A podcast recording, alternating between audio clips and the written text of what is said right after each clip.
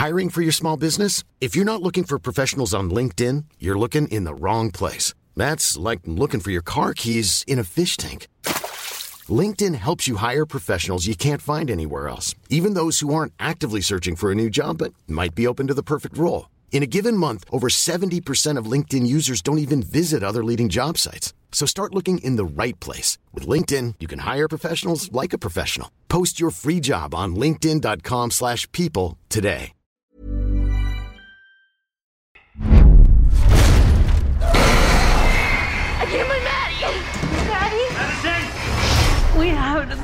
Somebody. We can't call the cops. What are you gonna tell them?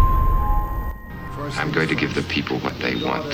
Sensation, horror, shock. Send them out in the streets to tell their friends how wonderful it is to be scared to death. This isn't just a few pissed off spirits we're dealing with. It's a poltergeist. We just want our daughter back. The door to their world could close at any moment. If that happens, There's no getting her back. Caroline! Caroline! Caroline! Faktiskt så kommer ni slippa höra det i den här filmen. Om man nu ska kalla det film. Vi kallar det för remake. Ja, välkommen till skräckfilmscirkeln. Idag ska vi prata om Poltergeist från 2015. Och jag är fortfarande traumatiserad efter att ha sett den. Därför kunde jag inte komma på ett bättre intro. Fredrik, vad tycker du om Poltergeist från 2015? Boom! Pang på här. eh, kort och koncis är det väl här en ganska tröttsam remake som inte levererar någonting nytt Eh, till eh, ja till Poltergeist-franchisen. Eh, att jämföra Poltergeist från 82 med Poltergeist eh, från 2015. Det är liksom äpplen och päron. Det, alltså det, eller äpplen och hundskit kanske. den ena är så jäkla mycket bättre och den andra är verkligen en tröttsam kopia. Eh, och det, det, den känns bara slapp. Uh, och jag vet inte om man i, i en värld där första alltså original Poltergeist inte fanns och det här var den första Poltergeist så skulle det nog ändå så kännas ganska tafatt. Eh, ganska tröttsamt. Den här känns verkligen som att det kom i kölvattnet av Conjuring, Insidious och liknande filmer. Så ja, nej, det är kort och koncist. Eh, tröttsam, eh, tråkig remake. det låter som att eh, det är inte som när vi pratade om Cruel Jaws. Men eh, jag känner att det börjar närma sig däråt. För jag minns när vi pratade om Cruel Jaws. Då började vi med att prata om mordiska dammsugare. Jag vet inte om du kommer ihåg det. Men det var typ där. Där det började. Skillnaden mellan alltså remaken på Poltergeist och en film som Cruel Jaws är ju att jag menar Poltergeist 2015 är ändå så en kompetent film med, med bra skådespel och visuella effekter. Alltså det är en film med början, mitt och slut. Med, med ja, hygglig budget till sig. Men det är verkligen bara your run of the mill skräckfilm. Eh, medans Cruel Jaws Bruno Matteis eh, hysteriska rip-off utav Hajen. Alltså den är ju trash-tacular. Alltså den är ju så dålig så att den är bra. Jag återvänder ju hellre till Cruel Jaws än vad jag gör till Poltergeist 2015. Eh, men eh, jag ska väl komma, vi kommer väl kanske lite senare när vi mer går igenom den här filmen ordentligt. För jag ska inte bara trash-talka den här filmen. Jag ska också ge den lite lite positivt också, men det är inte mycket. ja, ja, men i vanlig ordning då. Det kanske vi kan prata om vad vi har sett sen sist. Mm -hmm. Har du någonting att komma med? Jag har tittat vidare på den här Batwoman-serien som finns på HBO. Eh, som har så rysligt låga betyg. Eh, men som i mångt och mycket är oförskämt dåligt. Jag tror han har typ 3,5 eller 4 eller något sånt där. Det är helt orimligt låga betyg. Eh, för det är där typ en film, ja som Bruno Matteis Cruel Jaws ligger där rättmätigt med det betyget. Batwoman är inte riktigt lika så för att den är så Ja, folk trashtalkar den nog väldigt mycket för att eh, man för eh, ja, folk attackerar den för att den för en fem, feministisk agenda och att den eh, för en hbtq-tema.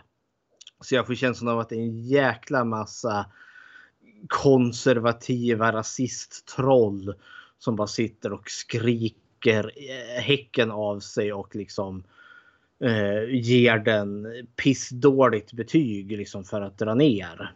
Alltså medvetet utan att ens titta på serien. För det räckte liksom med att en lesbisk kvinna i huvudrollen för att de skulle sparka bakut. Uh, eh, jag personligen tycker att den är helt okej okay, men har jag är halvvägs in i serien. Uh, och jag tycker att det är kul men det är frustrerande dåligt manus ibland.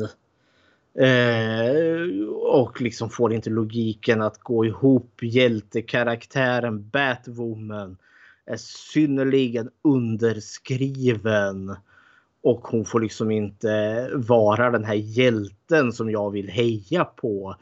Istället däremot har vi en helt fantastisk eh, bov eh, i form av hennes tvillingsyster då som har fått en massiv psykos och ser sig själv som Alice i Underlandet. Eh, och för då liksom någon terrorgrupp. och har ut någon väldigt personlig vendetta hämnd på prominenta figurer i, i Gotham City.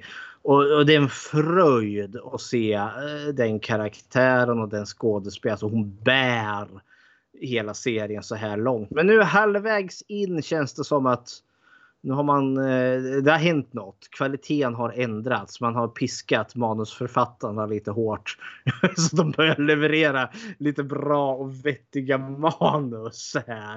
Eh, för det har varit mycket mindre frustrerande dumheter.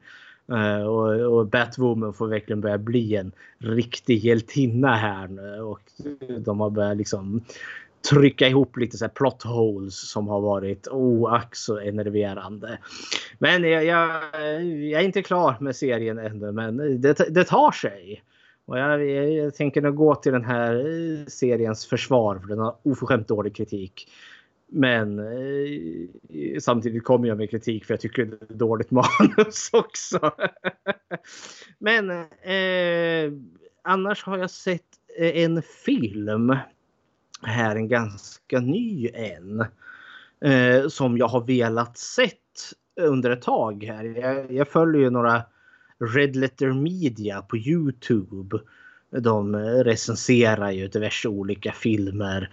De har ju den här Best of the Worst och eh, han Mr Plinket och eh, ja, Half in a bag och allt det där. Och det är så vansinnigt roligt för de är så cyniska men alltså Eh, med, med, väldigt mycket humor. Och många gånger så tycker jag att de för fram ganska vettig argumentation. Och eh, de, de trashar ju inte bara filmer utan de ger också rekommendationer. Och det brukar vara eh, för de kollar så jäkla mycket smått som inte når kanske en biopublik. Och då var det en som de nämnde där i förbifarten som jag varit jättenyfiken på. En film då som heter Relic. Eh, som då hade oturen att komma precis här när covid-19, alltså när pandemin börjar bli på riktigt och man börjar stänga ner och biograferna stängde ner. För det här är då en australiensisk eh, skräckfilm.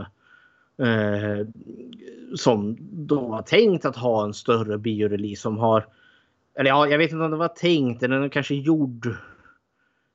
Budgeten är nog ganska låg ändå till den här. För det är ingen sån här specialeffektsosande historia. Men det känns som att den har vunnit liksom alla möjliga hyllningar på filmgalor. Och recensenter har talat jäkligt gott om den. Så den skulle väl ut på bio här då för att liksom nå allmänhetens jubel. Och, men pandemin kom emellan. Nu så här för några eh, månader sedan lyckades jag ramla över den på en, på en Blu-ray. Eh, bara för att upptäcka att Filmstaden här i stan eh, släppte just Relics. Jag kunde ju gå och se den på bio om jag hade velat. Men det vart inte så. Istället har jag kollat på den hemma. Lång historia kort om den här filmen. Den var väldigt trevlig. Så den handlar om Eh, en mor och dotter, sin vuxna dotter då. De beger sig ut eh, till, till dotterns mormors och ja, mammans mamma då. Eh, läge, eller hus som är ute i skogen för gamla mormor har försvunnit.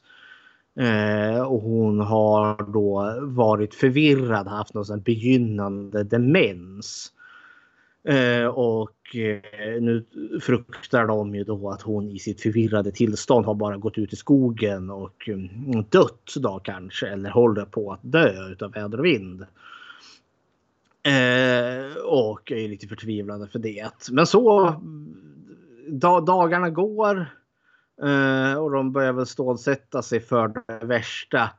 Men så när, när, mamma går upp där då för att göra frukost pom, Då står tanten i köket som ingenting hade hänt. Hoppsan hejsan. Eh, och i och med att tanten är som hon är så får de inga vettiga svar ur henne. Liksom, har hon bara virat runt i skogen eller vad, vad är det här?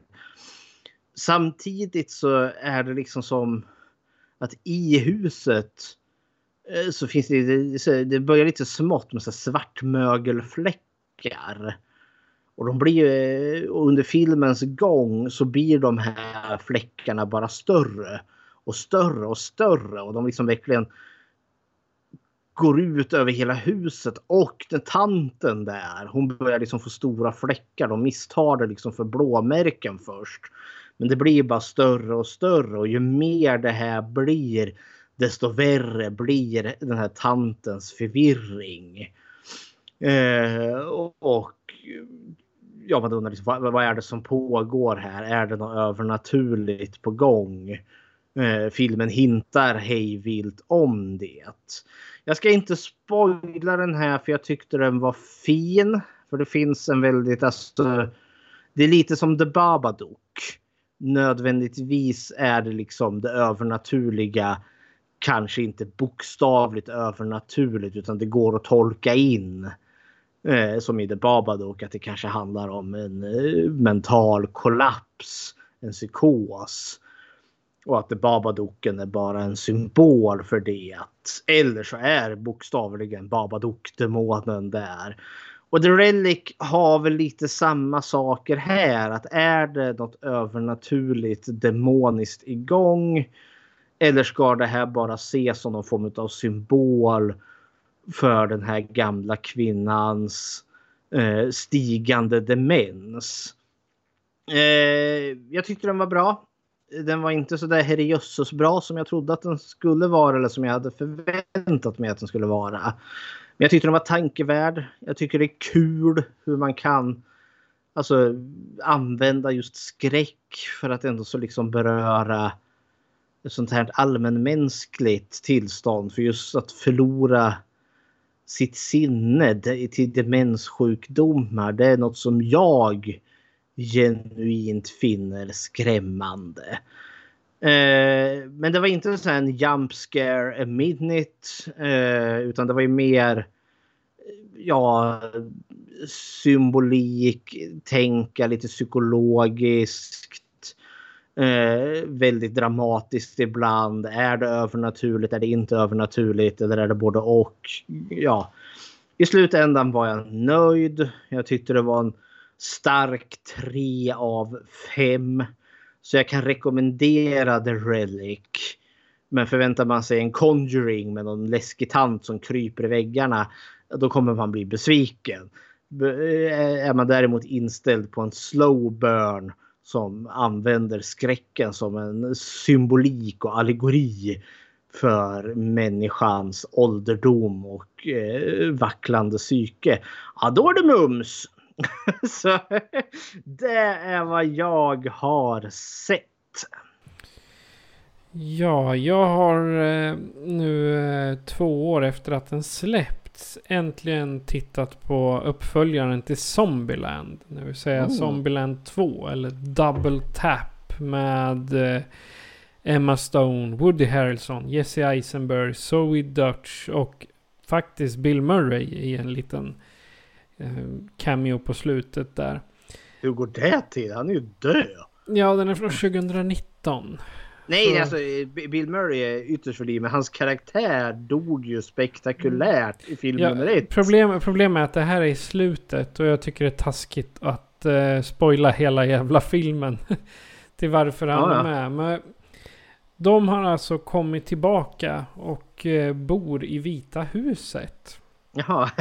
ja, och under tiden då så ställs de inför zombies och så hittar de eh, nya överlevare på någon form av eh, kollektiv eller liknande.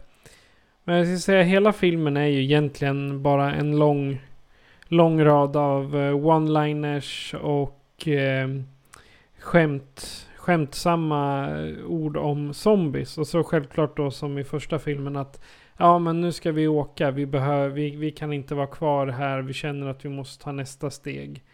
Ja, och så tar det en och en halv timme och så hoppsan, nu är vi tillbaka tillsammans igen. Ja. I slutet på första Zombieland från 2009 då ser man Woody Harrelson inlåst i en kiosk med två pistoler och så skjuter han ihjäl en jäkla massa eh, zombies.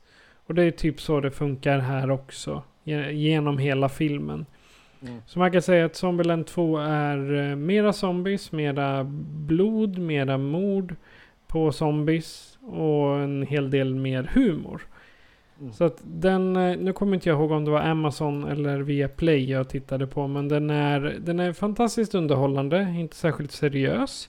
Men eh, jag säger det att tycker man om Harrelson och Eisenberg där, tycker man om deras sätt att spela på då, då ska man se den. Ja, jag har inte sett den själv, men jag vet ju att Alltså så länge så har man tjatat. Fansen har velat haft en Zombieland 2. Men sen ni vet när den här kom, Double Tap. Att den fick ganska mediokert betyg. Den bombade inte på något vis och vänster. Men den har inte varit någon succé heller. För det verkar mest som att den har blivit ett... Ja, den bara pyste ut. Vart en axelryckning är lite den bilden jag har fått av Zombieland 2. Mm, men var det inte så att det kom en massa stora filmer 2019 så att den hamnade lite i bakgrunden? Jag vet faktiskt inte. Det enda jag vet liksom att man inte riktigt sjungit den här alltså Zombieland 2s lov direkt. Ja, men jag, alltså jag, jag sökte lite på, på nätet här nu och bland annat Once upon a time in Hollywood kom 2019. Avengers Endgame. Uh, vad har vi mer? Uh, Joker kom. Midsommar, Captain Marvel. Ja, och Spiderman Far From Home. Uh, Fast and the Furious. Hobbs and Shaw. Shazam. Du hör ju det är väldigt många stora filmer som har kommit samtidigt. Så frågan är om inte Double Tap liksom bara hamnar lite i skymundan. För det är ju större filmer. Uh, Dr. Sömn och Ass kom ju också 2019. Ja, förvis. Så att jag, jag, jag, tror det, jag, jag tror det är därför Zombieland 2 inte har fått så mycket så mycket ska jag säga, PR som den kanske skulle ha. I min åsikt. Ja, jag har ju inte sett den bara, men den jag kommer ihåg att den verkar som att det varit ett stort jaha. när den kom. Ja. Men visst, den kan ju ha drunknat i, stor, i skuggan av de här andra stora filmerna. Så ja, Ja. hepp hepp. Okej. Idag så har vi inget tema. Vi lämnar eh, Poltergeist och eh, Zelda Rubenstein och gänget eh, bakom oss och går till remaken av Poltergeist från 2015. Producerad av bland annat Sam Remy. Så mycket kunde jag läsa mig till. Och här kommer en trailer.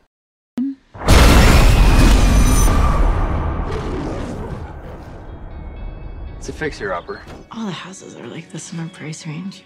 Do you want to see Jake? No way. You try. we like this house!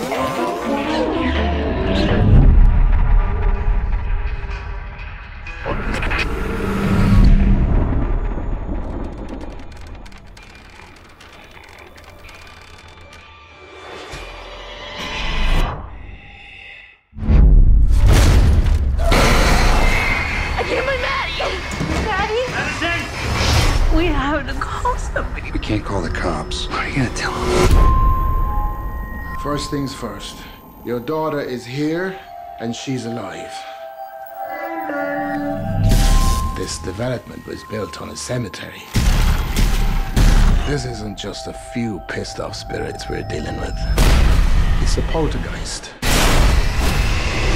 We just want our daughter back. The door in their world could close at any moment. If that happens, There's no getting her back. I want you all to clear your minds. They already know what scares you.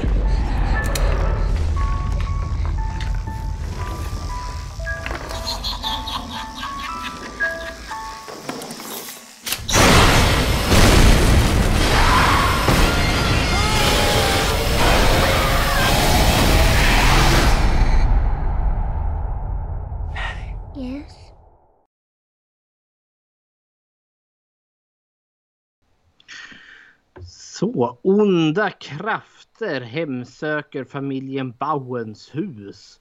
Och de skrämmande attackerna eskalerar. När den yngsta dottern blir tillfångatagen samlas familjen i ett sista försök att rädda henne innan hon försvinner för alltid. Dom, Det var då- dom. Det var då baksidestexten på den Blu-ray som jag har.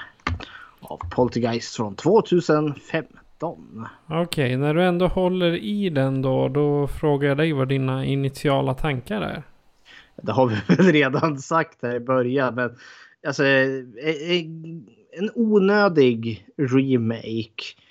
Eh, ska man remakea de här gamla filmerna så bör man väl kanske introducera någonting nytt.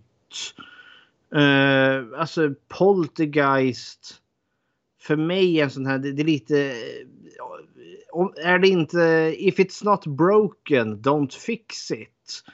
Det är lite som att försöka re, alltså göra en remake på Hajen. Det känns som att det, det kommer inte bli bra. För, det, för den gamla filmen, originalet, är så pass bra och så pass klassisk i sig att man kommer bara jämföras med originalet och man klarar inte av att stå upp till det. Ska man nu ändå så göra en remake? Ja, antingen så är det ju liksom för att ja, nu kanske vi kan berätta den här berättelsen på ett annat sätt. Det kanske finns något i den gamla filmen som inte kanske var så okej. Det kanske finns någonting som man kunde spinna vidare på. Eh, introducera någonting nytt som tillför någonting till handlingen. Eller så är det bara en tröttsam reboot för att kapitalisera på namnet. Och jag känner ju att remaken till den här filmen mer faller in i sistnämnda för den här introducerar inte någonting nytt. Även om den spinner lite liksom med källmaterialet.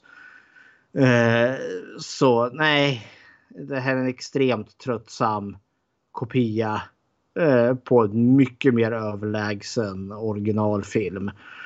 Så eh, nej, det, det, finns betydligt värre remakes än den här. Det ska jag väl ge den. Men nej. I, nej. det blir mitt slutord. Tröttsam och onödig. Så, det är mina initiala tankar. Ja, första gången jag såg den här så hade jag liksom förhoppningar på att någon skulle fixa till en eh, lite mer uppimpad version utav Poltergeist. Och eh, så här i efterhand så uppenbarligen så lyckades inte producenten eller Sam Raimi bidra till det. Han hittade inte tillräckligt med talang för att ge en ordentlig remake. Men så, så, som, som sagt så ibland blir remaken nästan bättre än originalet med tanke på att teknik som utökar sig, det blir bättre. Men just den här remaken den var... Alltså kvaliteten på den här är ungefär lika bra som en skiten du plockar upp ur toaletten när det fortfarande är varmt. Och ibland så kan man eh, fråga sig om det var sömntabletter han eh, stoppade i kaffet mellan eh, mellan scenerna. Och jag ska säga speciellt pappan tyckte jag uppförde sig på ett sätt som jag aldrig sett en far bete sig. Och då undrar man vad fan han håller på med. Så att eh, original Poltergeisten är den pärla, det är liksom the shit. Men det här är bara a smoking pile of shit. I stort sett. om jag ska citera några utav eh, eh reviewsen som jag har läst. Och var en, en liten kul kommentar som jag översatte. Uh, jag antar att det kommer passera tid medan vi alla är i karantän. Eller ännu bättre, skit i den här och kolla på originalet istället. ja. Någon som har recenserat den i coronatider eller? Ja, förmodligen den var ganska ny. Ah, ja. Men uh, vi, den här filmen går ju ganska bra att köra vanliga temat. Mm -hmm. Karaktärerna, platsen och hotet. Mm. Och karaktärerna här. Pappan. Eller... Eh, ja, det här är ju familjen Bowen istället för familjen Freeling. Exakt. Det är ju samma karaktärer fast med samma familjekonstellation. Med pappa, mamma och eh, två döttrar eh, och en son. Ingen hund den här gången visserligen. Nej, de, nej, de har bara dammråttor. Men eh, om vi börjar med pappan, Eric. Eller Sam Rockwell. Vad jobbar han med? Han har ju fått sparken. Uh, han är ju arbetslös. Det, det framgick inte för min del. Jaha, nej. Du har ju en stor kedja där de köper huset i början och säger att han är mm. arbetslös. ja, men det, det, det, måste jag ha... Jag vet inte, det måste ha passerat mig. För jag, har, ja. jag fattar inte riktigt vad han gjorde egentligen. ja, ja. Ja, ja, men arbetslös är han. Alltså det är ju en stor skillnad alltså i, från originalet. Att eh, där är ju då eh, den välmående öv, övre medelklassfamilj. Där pappan i huset Eh, är väldigt framgångsrik eh, som fastighetsförsäljare. Här är det ju tvärtom. Här har vi ju liksom familjen på dekis. Jag har förstått att han har blivit av med jobbet. Eh, de köper det här huset för att de kan inte bo kvar i sitt gamla hus. På för grund av att deras ekonomi inte tillåter det. Så de måste liksom köpa ner sig. Eh, och så för så som jag tänker, liksom som jag finner så vansinnigt charmigt med den första filmen är ju den här fantastiska alltså familjen, den här otroligt kärleksfulla familjen som finns där. Medans här har vi då utbytt familjen som håller, alltså som, som balanserar lite på ett knivsägg den är inte dysfunktionell på något vis vänster. Men det känns som att den, den kan tippa över och det känns som att filmen eventuellt vill att han, pappa Eric, eh, som försöker hålla liksom skenet uppe men kreditkorten börjar declina ena efter den andra. Och den där spritflaskan börjar se lite lockande ut där. Att det liksom skulle bli mer den här liksom, att han skulle liksom supa ner sig och bli den här elaka pappan och så hade vi ett familjedrama på det. Nu blir det inte riktigt så. Eh, men alltså. Sam Rockwell är alltid en jäkligt bra skådespelare. Han har eh, ganska gott om eh, skräckfilmer på sitt, sin agenda också. Mm -hmm. Nej men alltså han han är ju, det, det, vi har ju kvar fortfarande här med den här ganska glada familjen. Det, det finns där ändå. Eh, men det, såg vi ju redan i Poltergeist 2 när familjen Freeling har ekonomiska problem. Eh, det, känns inte som någonting nytt här heller. Eh, pff, grejen som jag tycker är knöligt med den här är att pappa Bowen här. Eh, det känns som att är det han som ska vara huvudpersonen, alltså pro, huvudprotagonisten som vi ska följa för det. Han, han, har tillräckligt, alltså filmen fokuserar ganska mycket tid på honom. Men det kanske bara är för att det är Sam Rockwell, ett känt namn, så vi måste kapitalisera lite på det. För jag skulle ju hävda att huvudpersonen, den centrala huvudpersonen i den här filmen är ju sonen, Griffin Bowen. Eh, men alltså, jag, när jag såg om Poltergeist här inför podden, eh, alltså originalet, då slogs ju jag över hur ofantligt trevligt jag tyckte man porträtterade pappan i den familjen. Som den som är minst lika aktiv i, i familjefostrandet. Även om vi nu har den här ganska tröttsamma eh, alltså kärnfamiljen med pappa som arbetar och mamma som är hemmafru i den. Så känns det så är han fortfarande väldigt aktiv i, alltså han är närvarande i sin familj. Fast i den här så är ju mamman är inte hemmafru, hon är författare. Ja, med, med författarkramp. Så ja.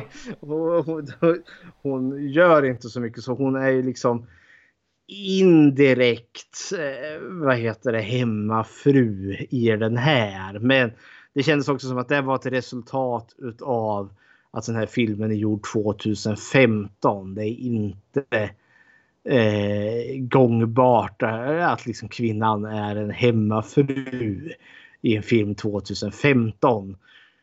Eh, istället då så gör man då att hon är författare, arbetar hemifrån. Vilk, om vi nu ska gå in på henne då. Amy Bowen. Spelad mm. av Rosemary DeWitt. Ja, känd från Black Mirror, Arizona och La La La Land. La La Land, La La Land. Eh, alltså hon, eh, alltså karaktären. Hon var nog kanske den som jag tyckte påminde mest om eh, mamman från första filmen. Där känns karaktärerna, de känns ganska lika ändå. Eh, ganska frispråkig kvinna Eh, som, ja, som talar ganska upp, Men hon talar ganska öppet och fritt. Så pass att, eller öppet och fritt, hur, hur lät det där på en skala egentligen? En kvinna som talar, jo jag tackar ja. Nej, det lät väldigt gubbigt och mossigt. Det lät väldigt gubbigt ja. Nej men eh, vad ska jag säga, alltså hon jag upplever inte att det är liksom någon form av maktobalans eh, mellan henne och sin make. Eh, och de, även om de spelar lite på det där sen att han, pappan där, känner sig lite oduglig som pappa för att han inte kan förse familjen med pengar och gör de här onödiga inköpen. Med att han köper en ny telefon till dottern och eh, vad är den här drönaren och allt vad det är liksom för att liksom lyxa till det medan de egentligen inte borde för att ekonomin är så jävla tight. Då hade, hade man kunnat ringa Lyxfällan istället.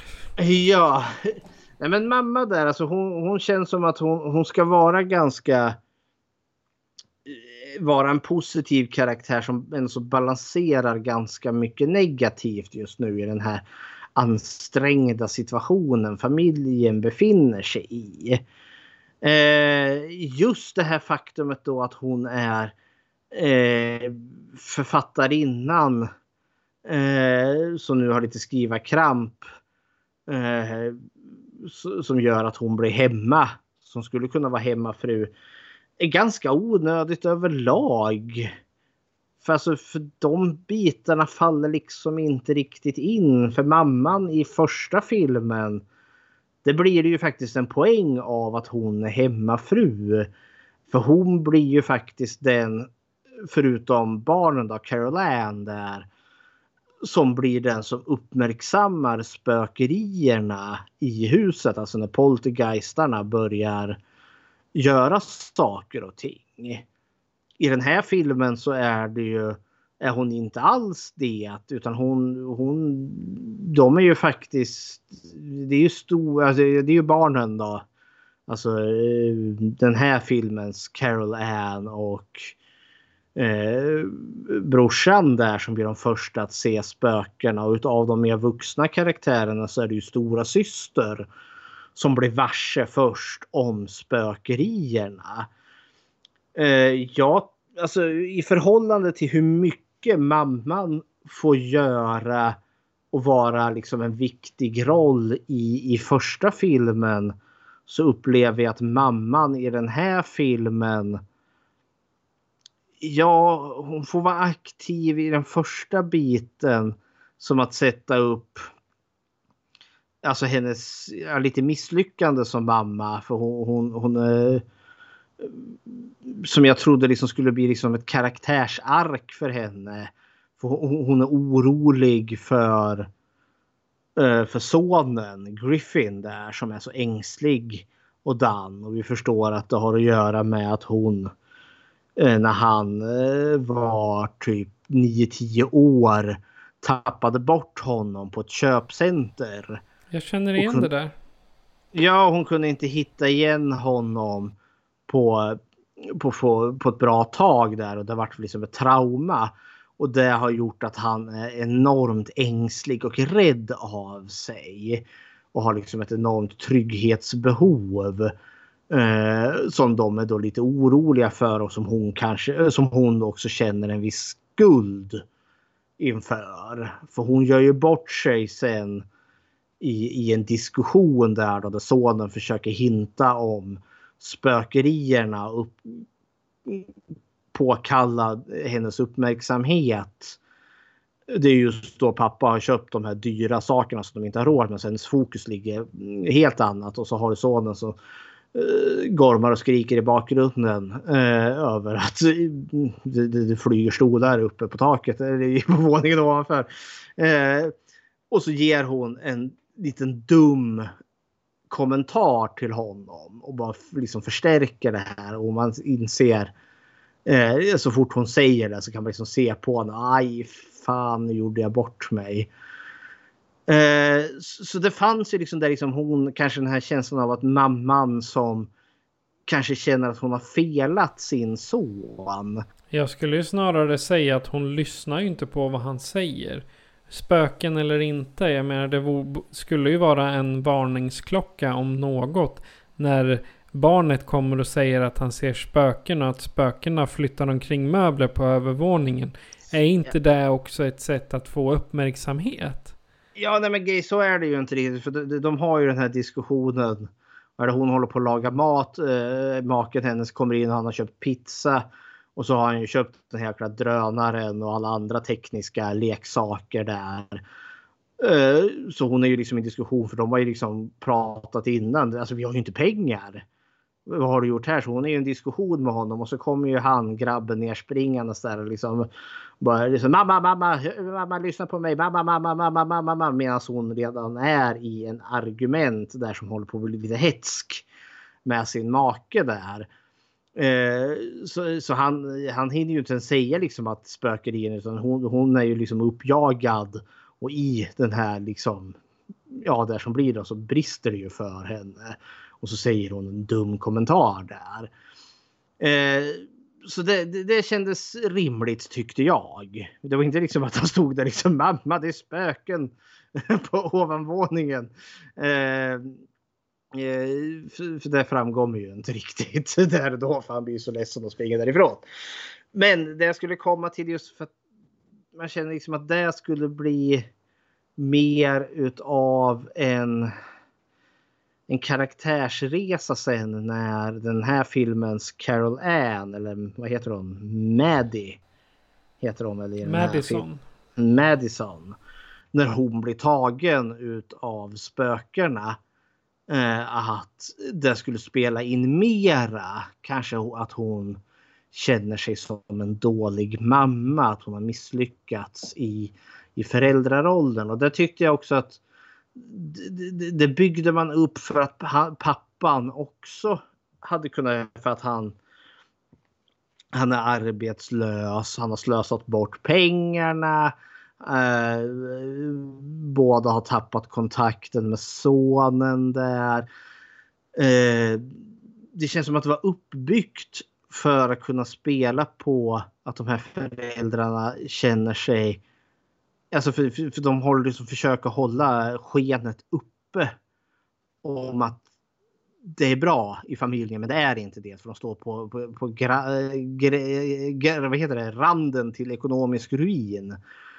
Eh, och att då spökena och kidnappningen utav Maddie skulle liksom bli det som liksom för familjen samman.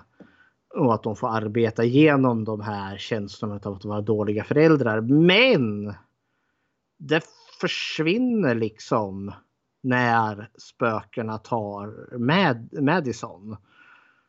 Eh, för det känns som att man har byggt upp någonting här som man inte payar off. För föräldrarna känns som att, jag, jag, jag framförallt pappa, att han skulle vara huvudperson. Men de blir inte det. Och mamma skulle också mycket väl kunna vara huvudperson, men hon blir inte det heller. Utan istället så är det vad jag tycker är eh, sonen som är huvudpersonen. Ja, nu har jag bluddrat på här i 300 år. Ja, ungefär en kvart. Men vad tycker du om uh, mamma Bo? Hej, jag Ryan Reynolds. At Mint Mobile, we like to do the opposite of what Big Wireless does. They charge you a lot, we charge you a little. So naturally, when they announced they'd be raising their prices due to inflation, we decided to deflate our prices due to not hating you. That's right. We're cutting the price of Mint Unlimited from $30 a month to just $15 a month. Give it a try at mintmobile.com slash switch. $45 upfront for three months plus taxes and fees. Promo for new customers for limited time. Unlimited more than 40 gigabytes per month. Slows. Full terms at mintmobile.com. Millions of people have lost weight with personalized plans from Noom. Like Evan, who can't stand salads and still lost 50 pounds. Salads generally for most people are the easy button, right? For me, that wasn't an option. I never really was a salad guy. That's just not who I am. But Noom worked for me. Get your personalized plan today at Noom.com. Real Noom user compensated to provide their story. In four weeks, the typical Noom user can expect to lose one to two pounds per week. Individual results may vary. When. Alltså det, vi har pratat om alla karaktärer så det är, det är liksom ingen idé att, att lista upp en och en. Men eh, mamman tycker jag är, är en, eh, ett riktigt misslyckande. För eh, hon, hon hade gott och väl kunnat skippa sin författarkarriär och istället gått och jobba på Walmart eller någonting. Det är största bekymret jag har med henne. Och pappan säger det också. Att nej, du ska vara hemma, jag tar hand om det här. Så att det är ju båda, båda föräldrarnas fel inom stationstecken att de inte har löst upp sin situation som den är.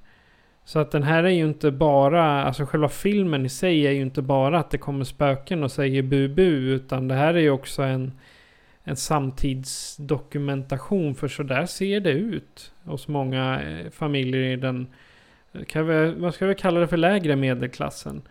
Men de är ju inte så att de bor i en kåkstad och, eller eh, går på gatan. Men jag, jag anser att den det familjen kan göra det är liksom att ändra sin, sitt levnadssätt. Bara att alla jobbar istället för att sitta hemma och låtsas vara författare. För jag tycker hon, hon verkar lite misslyckad där. Hon har nog inte lyckats skriva något på länge. Men att då pappan säger raka motsatsen. Nej, det är ingen fara. Du ska vara hemma och, och skriva dina böcker och någonting. Ja, tyvärr så har man ju, vi, vi har ju inte hela historien med vad, vad som har hänt tidigare. Men fortfarande så anser jag att mamman gott och väl kan lägga pennan på hyllan ett tag och jobba upp så att de kan betala av lite av de där kreditkorten eller lånen innan de fortsätter sitt liv. Mm. Men det vi är inne på nu det är en del som jag känner är en annan stor kritik till den här filmen. Alltså för originalfilmen är lite över två timmar lång. Och jag har sett en viss kritik som ibland framförs till den är att den är för lång. Det är för mycket onödiga scener i den. Alltså där det inte händer så vansinnigt mycket. Det är inte spökaction, eller utan det, utan det är mest bara introducera familjen.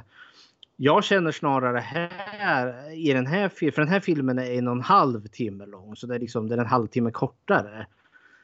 Jag tror nästan att den här filmen hade mått bättre av att ha den här halvtimmen där vi får lära känna den här familjen precis som vi får göra i första, alltså originalfilmen. För ja, vi kommer ju där när vi kommer till hotet men här är det ju verkligen det, vi, vi, har ju ingen tid att vänta i den här filmen. Det är bara pang spökerier, boom shakalak. I den här. Ja, de hinner väl lagom kliva innanför dörren innan man börjar se att saker rör sig och det börjar knaka i väggar och...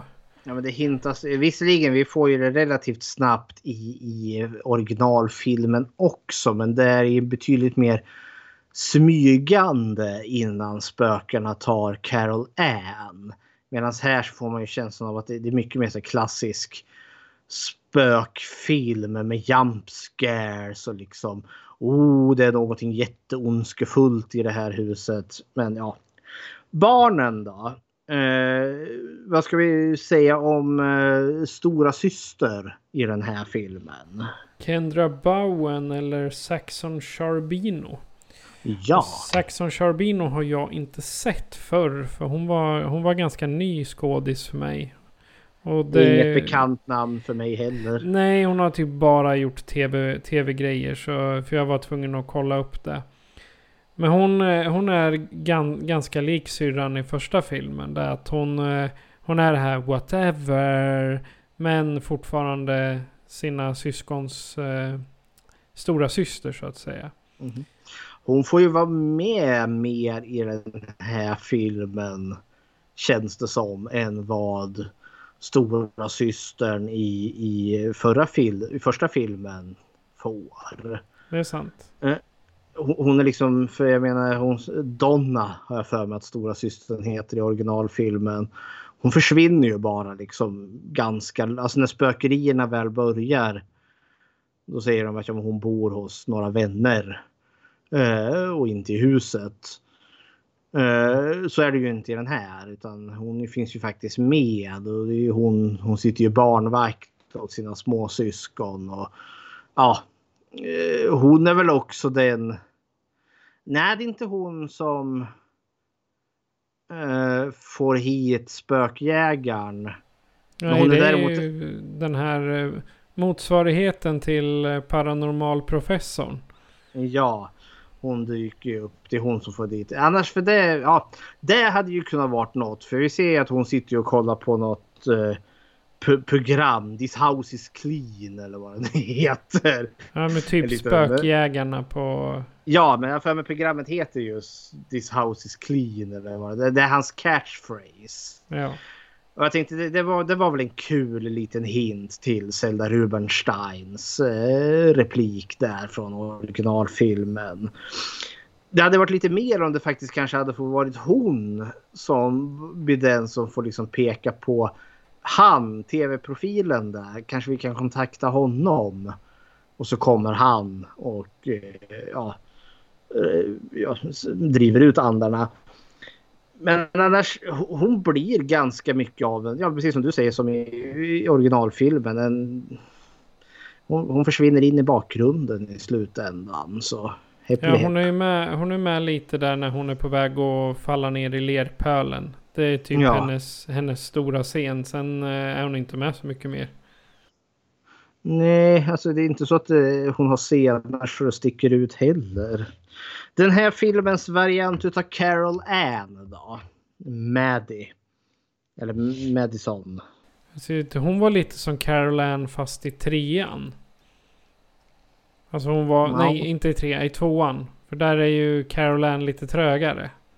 Eller vad man ska säga, lång, okay. långsammare enligt i min, eh, i min tanke. För mm. Madison tycker jag är ganska långsam. Okej. Okay. Liksom i, eh, inte efterbliven så, men hon är inte det här... Som Griffin, han är ju ganska snabb i sina tankar. Han är snabb när han pratar. Men Madison tycker jag... Hon, hon känns liksom... allting går inte i 120 inne i den skallen. Utan hon är mera... Jag leker med mina dockor här. Och så kommer det någon. Det är mina vänner. Så här, mm. Men eh, å andra sidan, jag vet inte hur gammal hon ska vara här. Sju, Sju, åtta år kanske på sin höjd. Ja, sex. Eller sex år till och med. Ja. Ja, jag kommer alltså, inte ihåg. Hon är ju lite, hon är ju väldigt uh, uh, ja, i sin egen lilla värld. Och det är väl lite Carol Ann också. Fast lite mer charmig och lite mer busig. Eh, alltså, för Carol Ann som jag, som jag minns henne så är det ju en väldigt självständig liten flicka. Och det är väl Madison också. Men jag är kanske lite med på det här spåret att hon framställs lite som att hon är ett ufo. Eller lever verkligen i sin egna lilla värld. Men det, det som jag tycker man tappar bort i den här är ju just den här liksom att Carol Ann vill ju spökena åt i, i originalfilmen för att det är något speciellt över henne. Hon utstrålar det här så otroligt starka inre ljuset i sig att spökena åtrår henne. Eh, sådant. För, för, eh, eller The Beast åtrår henne för att The Beast vill ha de här eh, andarna själarna till sig själv. Så därför måste, för om eh, andarna går in i ljuset och hamnar de i livet efter detta. Och det vill inte The Beast för han vill ju ha de här stjärnorna kring sig. Alltså den biten finns ju inte med i den här. I den här filmen alltså får vi ingen direkt rimlig förklaring till varför de är ute efter eh, Madison. Mer än att han, eh, ja, spökjägaren där ger en liten snabb kommentar om att när man är i den här åldern som Madison är, då är livskraften som starkast. Och därför vill de åt henne. Men då tänker jag att det borde vara ett galopperande fall utav sexåringar som eh, dras in i anddimensioner med jämna mellanrum. Men det, det sägs ju att barn i sig är mera mottagliga för paranormala, alltså spöken, gastar, eh, folk från andra sidan. Liksom man, de tar åt sig dem. Barn och djur ska tydligen ha lättare för att träffa träffa spöken eller reagera när det finns någon ande, en, något väsen i rummet eller liknande. Så det, det är ju en, eh, inte vetenskapligt bevisad, men det är ju vad man tror ur de här eh, forskarna som har forskat om paranormala händelser. Men eh, jag, jag, skulle... Eh, jag, jag tror nog att Griffin Bowen är den vi ska prata mest om. För han tycker jag är den eh, liksom hjälten i den här filmen. Ja, och det är också den karaktären som man har gjort mest förändringar med till originalfilm eller från originalfilmen. Alltså här, han är ju huvudpersonen eh, i den här filmen. Eh, Griffith, alltså, eh, han är slåendes lik till viss del till Robbie som han heter i originalet. Eh, den här ganska ängsliga pojken som tillåts vara rädd. Vilket jag tyckte var ett sympatiskt drag. Eh, eh, han behöver inte vara den här jättemodiga grabben som ska vilja strid med andarna direkt. Utan en mer finkänslig själ. I den här så har de ju samma sak men de har ju gjort det till ett problem. Griffin har haft det här traumat med att han varit bortglömd på det här köpcentret. Och är nu väldigt rädshågen av sig. Han har väl väldigt svår separationsångest? Ja, dels det och liksom han... Ja, han är väldigt eftertänksam. Han är liksom sådär han han tänker flera gånger innan han ger sig in i någonting. Eh, han avväger saker och ting väldigt, väldigt väl. Eh, det är ingen som kastar sig huvudstupa in. Eh, och det, det är ju det som blir, för det är ju han som blir den som räddar Madison i slutändan, möter sin rädsla och eh, ja, går in i spökdimensionen och tar ut henne därifrån. Eh, och det blir ju hans character för här, hans grejen här att han blir så rädd när spökena kommer där att eh, han lämnar Madison ensam. Eh, och det är då spökena kommer och tar henne och drar in henne i garderoben där. Eh, och så rät, eh, alltså rättar han ju till det genom att rädda henne i slutet.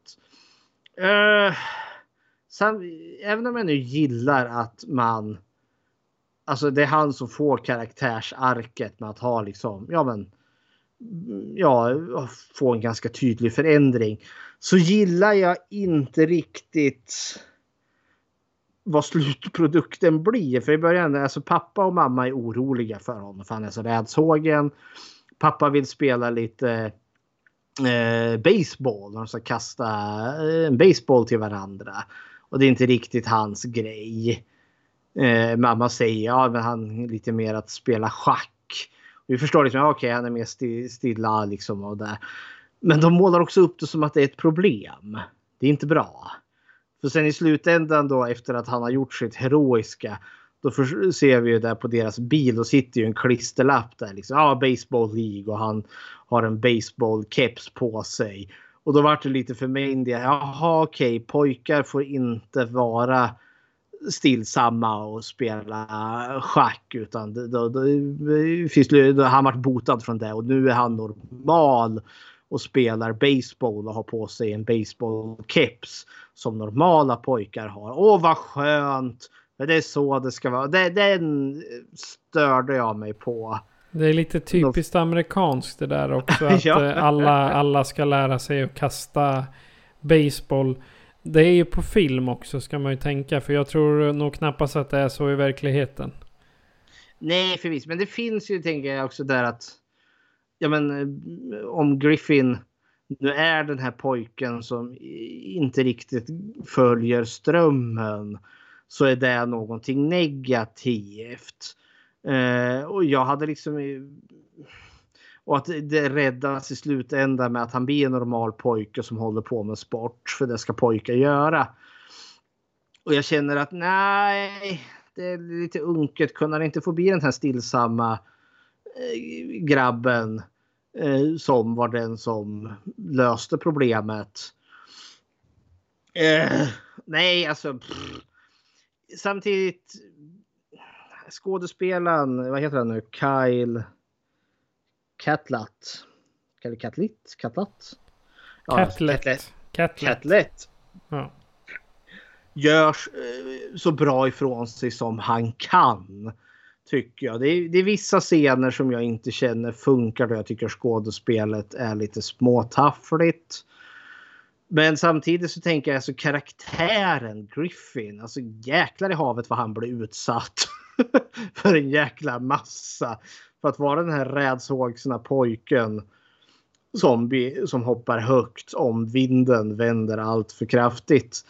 Så blir han utsatt för en uppsjö. Jag menar den här jävla äckliga clowndockan dyker upp. Trädet attackerar.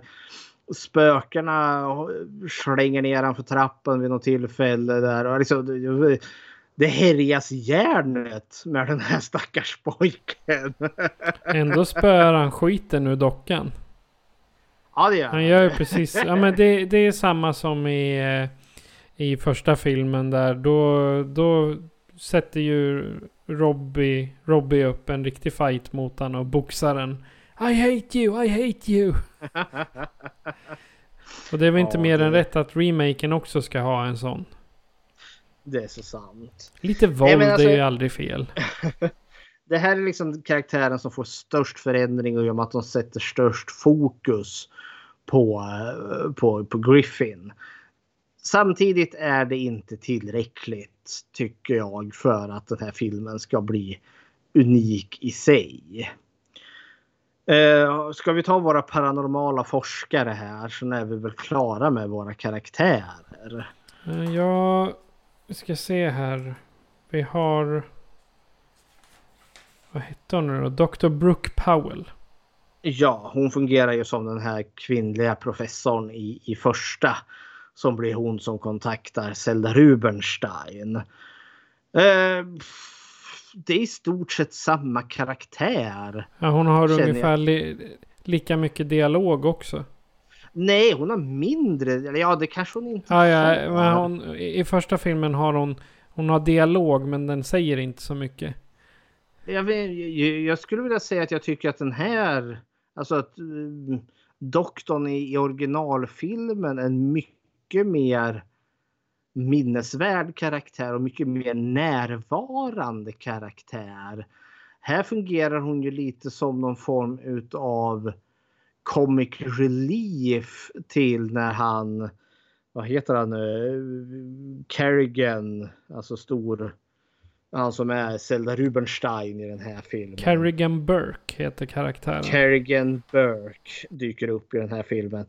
Eftersom att de, de visar sig att de har varit gifta med varandra. Så oj oj oj, så knasigt då. Eh, jag upplever att, nej, för hon i första doktorn är för, hon är så mycket mer medmänsklig. Jag gillar att de har ju en scen där hon och mamman i den filmen de sitter och delar den här fickpluntan. De fyllnar till lite där i huset. Och så har de just en dialog just om hur det är med, med, med spökerierna, Carol Ann och bara livet i sig. Och det tycker jag är en ganska fin scen. Men det finns inte med så mycket i den här. Utan istället så känns det som att vi har bara tagit de mest... Ja... Basic-bitarna från hon och hennes team i, eh, från originalet. Och utav de två jag menar det, det är en mörkhyad kvinna och en väldigt lång ljus man. Den mörkhyade kvinnan, assistenten där, hon är verkligen en bikaraktär som får knappt något att göra. Den jättelånga assist manliga assistenten, han blir ett jäkla skitstövel av någon anledning. Eh, gör honom till en douche-karaktär så det känner liksom att om någon karaktär kommer bli mördad i den här filmen så lär det ju vara han. Men det, det, det händer inte ens det. Och där är det då, eh, vad heter han nu, Kerrigan Burke. Då. Eller Jared Harris som han heter. Ja, som är jättebra. Han är ju med i, han spelar huvudrollen i The Terror, den här tv-serien. Ja, han är en av huvudkaraktärerna i Chernobyl också. Jajamensan, genuint bra skådis. Ja, välmeriterad. Framför. Jättebra skådis. Uh, Tangi, den här filmens Tangina. Och det är bara, nej. Tangina är tusen och tusen gånger bättre och mer minnesvärd än vad Kerrigan Burke är. Alltså Kerrigan Burke han känns mer som en uh, dokusåpaskådis. Ja men det är han Tan, ju Ja men Ta Tangina hon är yrkeskvinna. Hon är alltså yrkeskvinna om du tar mig som med två kaninöron. Han eh, Burke han är egentligen bara, nej inte Kennigan, hur heter han? Jo Burke. Han är ju liksom dokusåpa kändis, tv-skådis. Och jag tänker mig inte honom som eh, liksom att han skulle rena hus och så när man ser han första gången. Utan jag tänker mera som det okända här i Sverige. Det, jag tror ju inte en sekund på där de här medierna säger bara åh i det här huset det finns en pojke och han är rädd och vi ska hjälpas åt och lösa bort dem och hej och hå. Vilket eh, jag skulle kunna tänka mig att hans tv-program gör. Men med lite hjälp av eh, pålagda ljudeffekter och dum-dum-dum-dum-dum-dum-dum. Och precis som han, eh, han långa, långa assistenten säger att ja, vi filmade en leksaksbil som gick 5 centimeter över golvet på 17 timmar eller vad han nu säger. Jag har inte lagt det på minnet. Men ja, eh, de har i alla fall uppdaterat hårdvaran till assistenterna. Ja, nej men alltså. Det, det, är också en grej som jag känner hade kunnat kanske varit en kul grej att spinna på. För Tangina, hon kommer ju verkligen bara in som det här mediumet, en kontakt som doktorn i den filmen har.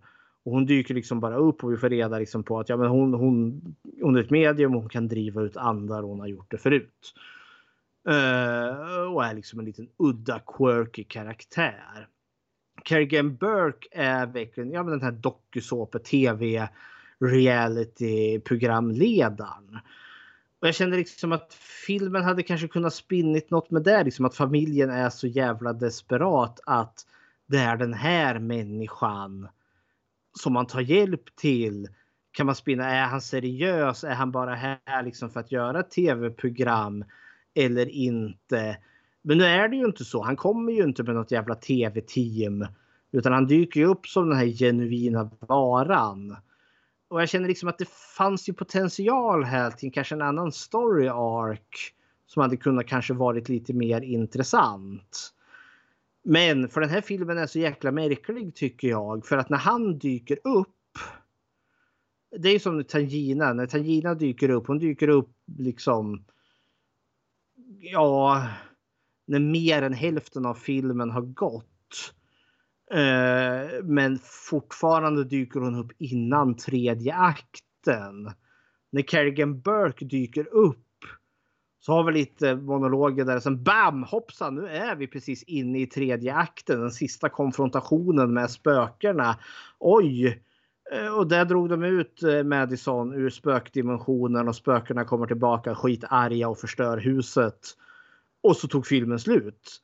Jag var liksom såhär hipp. Jag det kändes bara så märkligt. Det kändes som att jag kom Sam Raimi där springande och skrikande så att nej, nu har ni bara två, den här helgen till att filma. Sen stänger vi ner projektet. Sen ska vi spränga husjäveln i luften. ja men det känns lite som att slutet kommer så in i bängen hepp i den här filmen. Ja det kommer bara tjoff. Ja, nu, jag, jag gillar skådisen eh, men alltså det går inte ens att jämföra med Zelda Rubensteins karaktär. För han är verkligen blek kopia. Eh, och han ska vara den som typ exorcerar ut andarna. Eh, det funkar inte riktigt heller. Han gör ett offer där på slutet. Så liksom, åh nej, han offrade sig. Men nej, det gjorde han inte för han överlevde. Så att vi fick en liten rolig efter credit-scen. För det gör de i alla superhjältefilmer. Så måste vi ha en liten efter credit-scen där då, där han dyker upp tillsammans med eh, doktorn här nu som har blivit ihop igen. Och vi får se när de filmar in sitt spökavsnitt. Och så blir det knasigt. oj, oj, oj, så roligt. Nej. Alltså min, min tanke när eh, han hade kunnat fått så mycket mera karaktärsutveckling. För han får, det känns som att han får hålla igen ganska mycket i sitt skådespel. Och det är väl just bara för att han kommer i sista, sista akten och sen poff borta. Liksom han är bara med i knappt 20 minuter. Innan allting går upp i, ja, gör en liten atombombsprängning med blåa moln liksom. Så han är inte med så mycket och det, det är tråkigt. Han skulle kunna komma in i början på andra akten istället och visa sig och sen liksom han kunde, hade kunnat spela in ett spökavsnitt i några, några hus bort bara för att liksom finnas där. Eller för, för jag känner just för den här filmen är väldigt mycket liksom man skulle kunna sitta bara skriva ner alla stora scenerna. Alla liksom de ikoniska scenerna från originalet.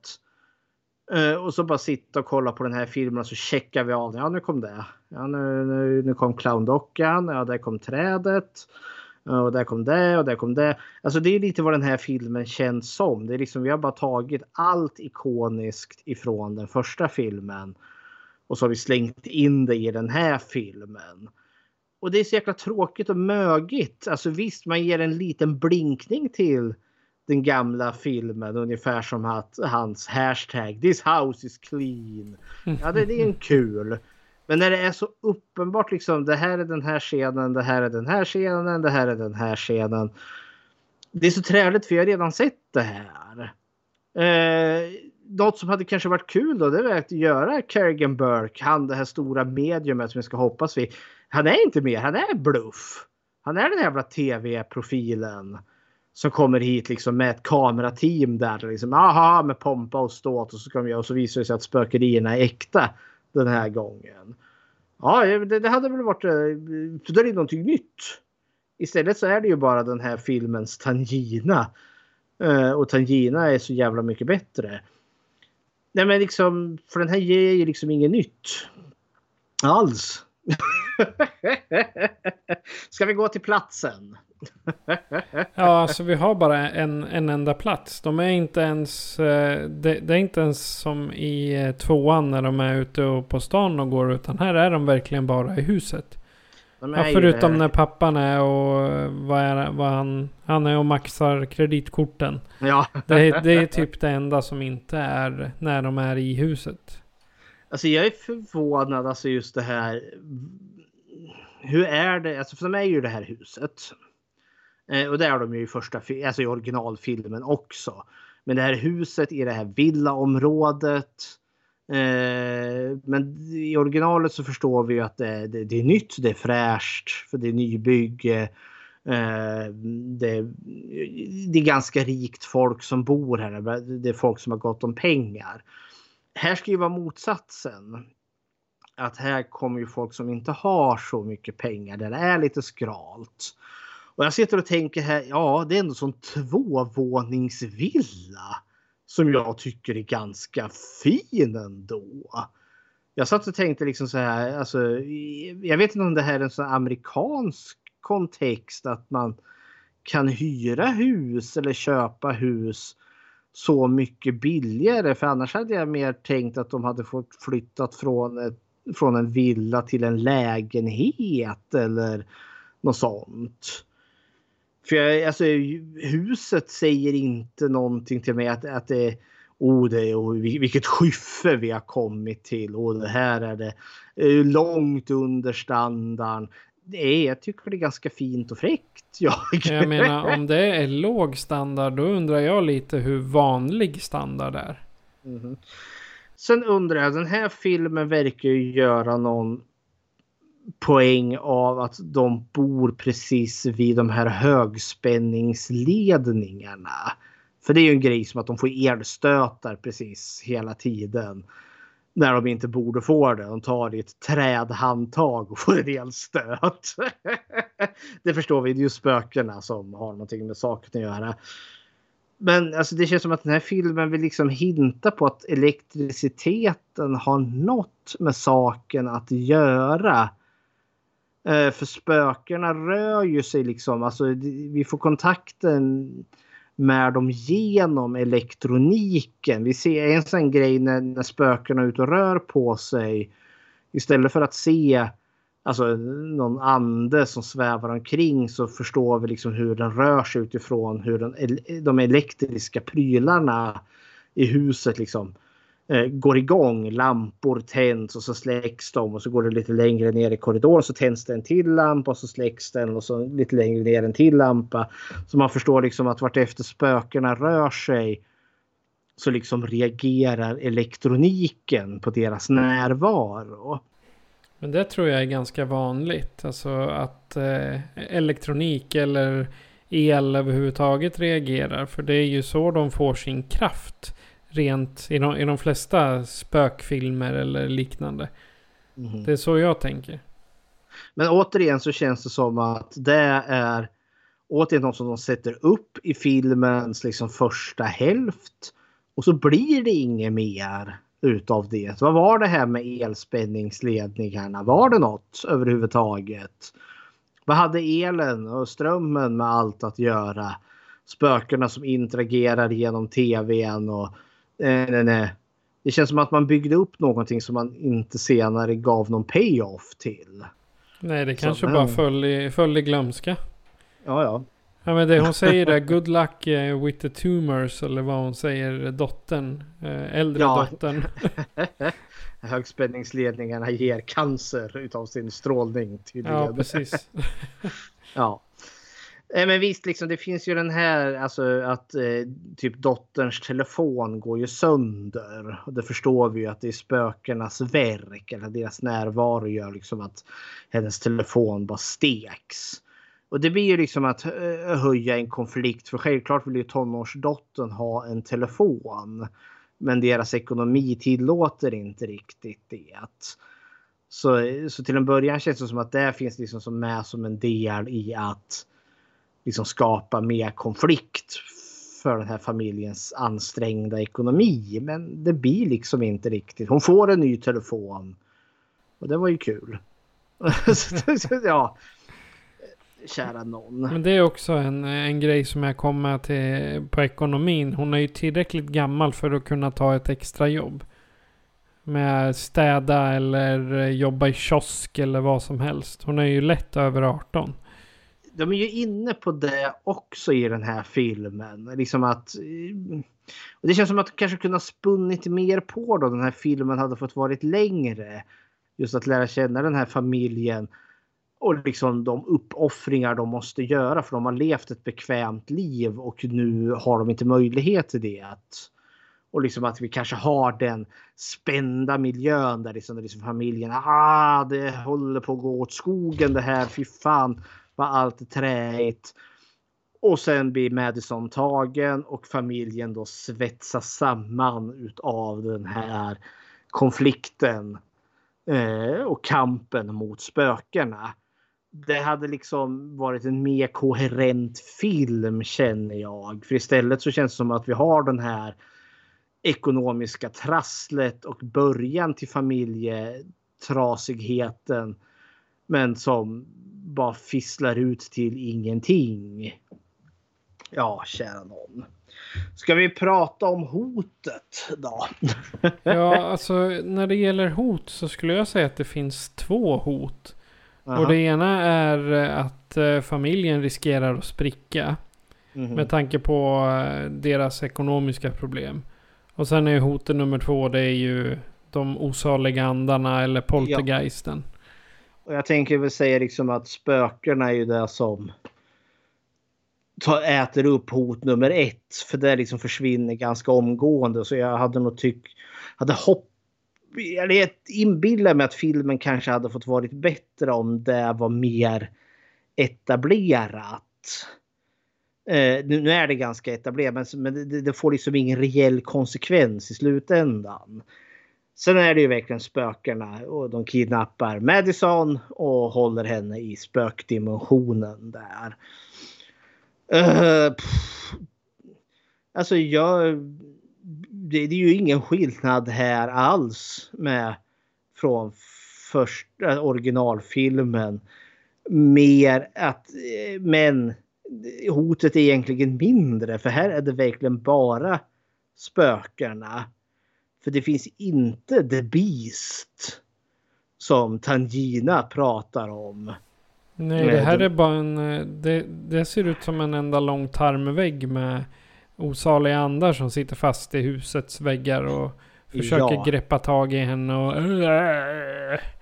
Och de är ju verkligen tusentals av dem dessutom. Det är väl det enda som faktiskt är genuint nytt i den här då. Att vi får faktiskt se vad som finns i spökdimensionen. När de går in där och får se liksom som en parallell värld till. För det, det, alltså inne i spökdimensionen så ser det ju ut precis som i, ja, i deras hus då. Fast allt, eh, ja som du säger, spökena är typ inbäddade i väggarna där. Och ingenting är uppåt, ingenting är neråt och det finns inga Nej. raka linjer. Nej, det är därför de behöver hitta den här utgången. Och fästa det här repet, precis som i förs- äh, originalfilmen. Jag säger hela tiden första filmen. Det är ju visserligen första filmen, men originalfilmen. Originalfilmen kallar vi för första filmen. Även fast det här är en dålig kopia av den. Mhm. Det jag hade känt som, som jag saknade faktiskt var ju The Beast. Jag hade liksom, nu gör vi om den här och temat ska vara då Griffin. Pojken som kämpar med sin rädsla där då. Och sen då blir den som får rädda dagen. Eh, hade det inte kanske varit trevligare då att ge The Beast mer utrymme? För The Beast är ju väldigt diffus i första filmen. Eh, vi får ju inte reda på vad The Beast är förrän i film nummer två med Fader Kane. Där. Eh, det hade väl kanske kunnat varit en liten extra krydda. Alltså släng in Fader Kane i den här filmen. Som eh, den onda anden som Griffin måste möta i, i slutet där då. Eh, gör, gör det till en mycket mer aktiv, aggressiv antagonist som jävlas med Griffin som är ute efter eh, hans lilla syster. Men Griffin eh, Eh, också ser och möter det här. Jag, jag vet inte. Jag vet inte om det hade blivit bättre eller sämre om Fader Kane var med i den här filmen eller inte. Nej, man tycker att, eh, att det här hotet hade kunnat vara betydligt snyggare med tanke på att det har gått lite mer än 20 år och att eh, effekterna har gått och blivit 20 år bättre. Men jag måste säga att effekterna som är i första filmen, det vill säga originalfilmen, är bättre än de som är i remaken. För eh, liksom det... Vi, vi är ganska bortskämda men det där det, det känns som att en eh, tonåring med kunskap i CAD skulle kunna göra de där monstren. Och ungefär en miljon kronor i, i, i, bo, i, vad heter det, i budget för det då. Framförallt så känns de väl så jäkla tråkiga. Alltså specialeffekterna, monstren, spökena som man får se i, i originalfilmen är ju väldigt fantasifulla. Alltså jag, jag kommer ju fortfarande ihåg och även som barn så fastnar ju det här, liksom, det här monstret som hon mamman möter i korridoren. Det här liksom benranglade hästen eller vad fan det nu är. Jag kommer ihåg den här gigantiska dödskallen som kommer ut ur, garderoben. Eh, man kommer ihåg det här trädet som försöker äta upp Robbie. Här, alltså spökena här, de, de ser ju liksom ut som inskrumpna lik. Med liksom så här hål, svarta hål till ögon och liksom gapande svarta munnar. Eh, huvudet ser liksom dödskalleaktigt ut. Det ser ungefär ut som att det är skelett fast med, med skinn på sig. Eh, det är så fantasilöst. Eh, och jag menar liksom, nej. Alltså den stora liksom grandfinalen där på slutet är liksom den här väggen utav de här spökena kommer ut ur garderoben där liksom bara väller fram. Ungefär som zombiesarna i, i världskrig Z, World War Z med, med Brad Pitt där. Men det, och det känns som att oh, det här ska vara den stora liksom finalen där. Men alltså, uh, nej, det, det, det är tråkiga specialeffekter. Ibland känns det onödigt för det är en jävla CGI-ekorre som hoppar omkring i Griffins, vad heter det, eh, rum där och skrämmer honom när han lite, eh, försöker sova någon natt där. Eh, och det känns också varför? Varför har vi en CGI-ekorre i den här filmen? jag, jag såg det som en liten så här komisk scen bara för att lätta upp stämningen. Ja, jo, men liksom... pappan, pappan gör ju en grej av det där och låtsas att han blir överfallen innanför dörren av ett monster. Och ah, bong, bong, bong, bong, bong, bong på dörren. Och de eh, barnen och mamman ser förskräckta ut. Och så ramlar, låtsas han ramla ut genom dörren och bara...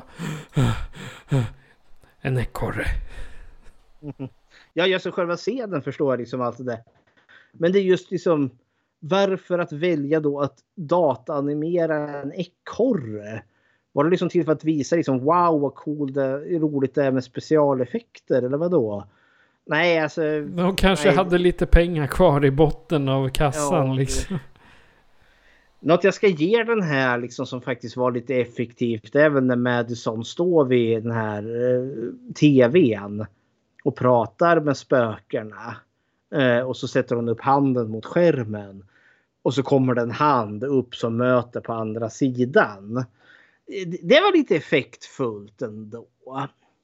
Det jag ska ge den här filmen eh, som ändå så är positivt då är väl att jag tycker att det här är väl en eh, helt okej okay film.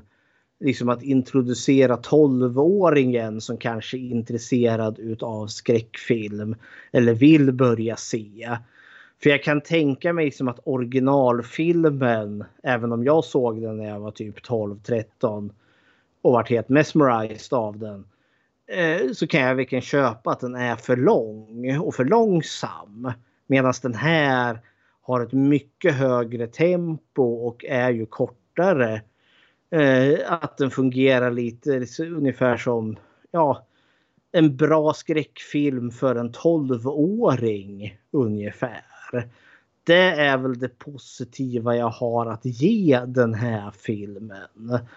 Eh, plus också liksom att den är välproducerad och allt det där.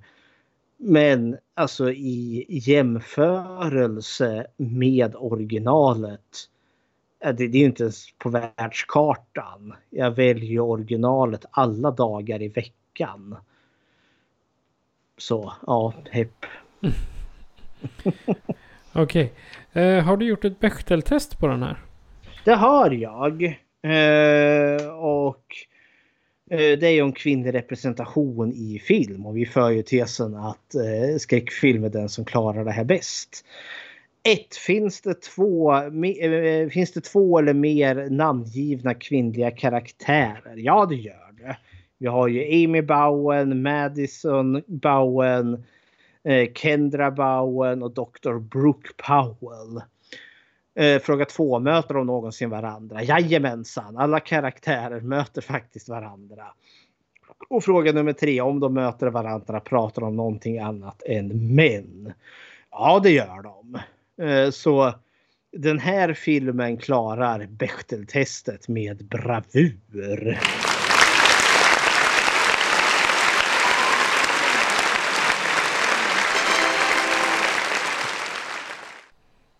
Då så. Det var Poltergeist från 2015.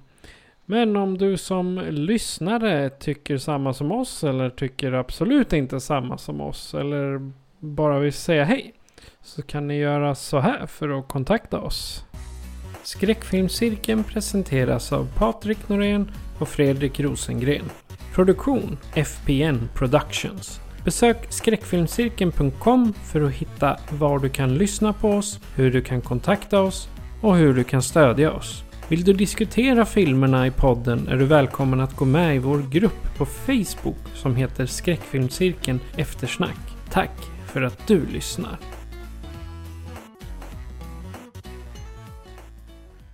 Och Fredrik, vad blir vi utsatta för nästa gång? ja, nu har vi avslutat en franchise här och vi försöker ju det när vi ja, kommer till filmer som har uppföljare. Då ska vi slutföra det. Vi har varit se och sådär duktiga på det. Vi har lyckats avklara att eh, Hellraiser och Leatherface, eh, Texas Chainsaw har vi avklarat. Eh, vi har avklarat Poltergeist och vi har avklarat Flugan. Eh, så nu är det, men vi har flera som vi inte har klarat av. Men nu är det dags att avsluta en av de som vi har påbörjat. Och då har vi då valt att avsluta den kanske lökigaste och den dummaste utav dem som vi har påbörjat. Så det är Carnosaur-trilogin. Så nästa avsnitt då slår vi oss samman igen med podden Film till fikat och så bränner vi av det sista avsnittet i kalkontrilogin Carnosaur. Ja, jag eh, ser eh, fram emot det för eh, det gänget det är trevligt folk med ganska mm. lika inställning till film som oss. ja, ja. Men vi har bara en sak kvar att säga och det är att jag heter Patrik. Och jag heter Fredrik. Du har lyssnat på Skräckfilmscirkeln. Adjö på er. Adjöken.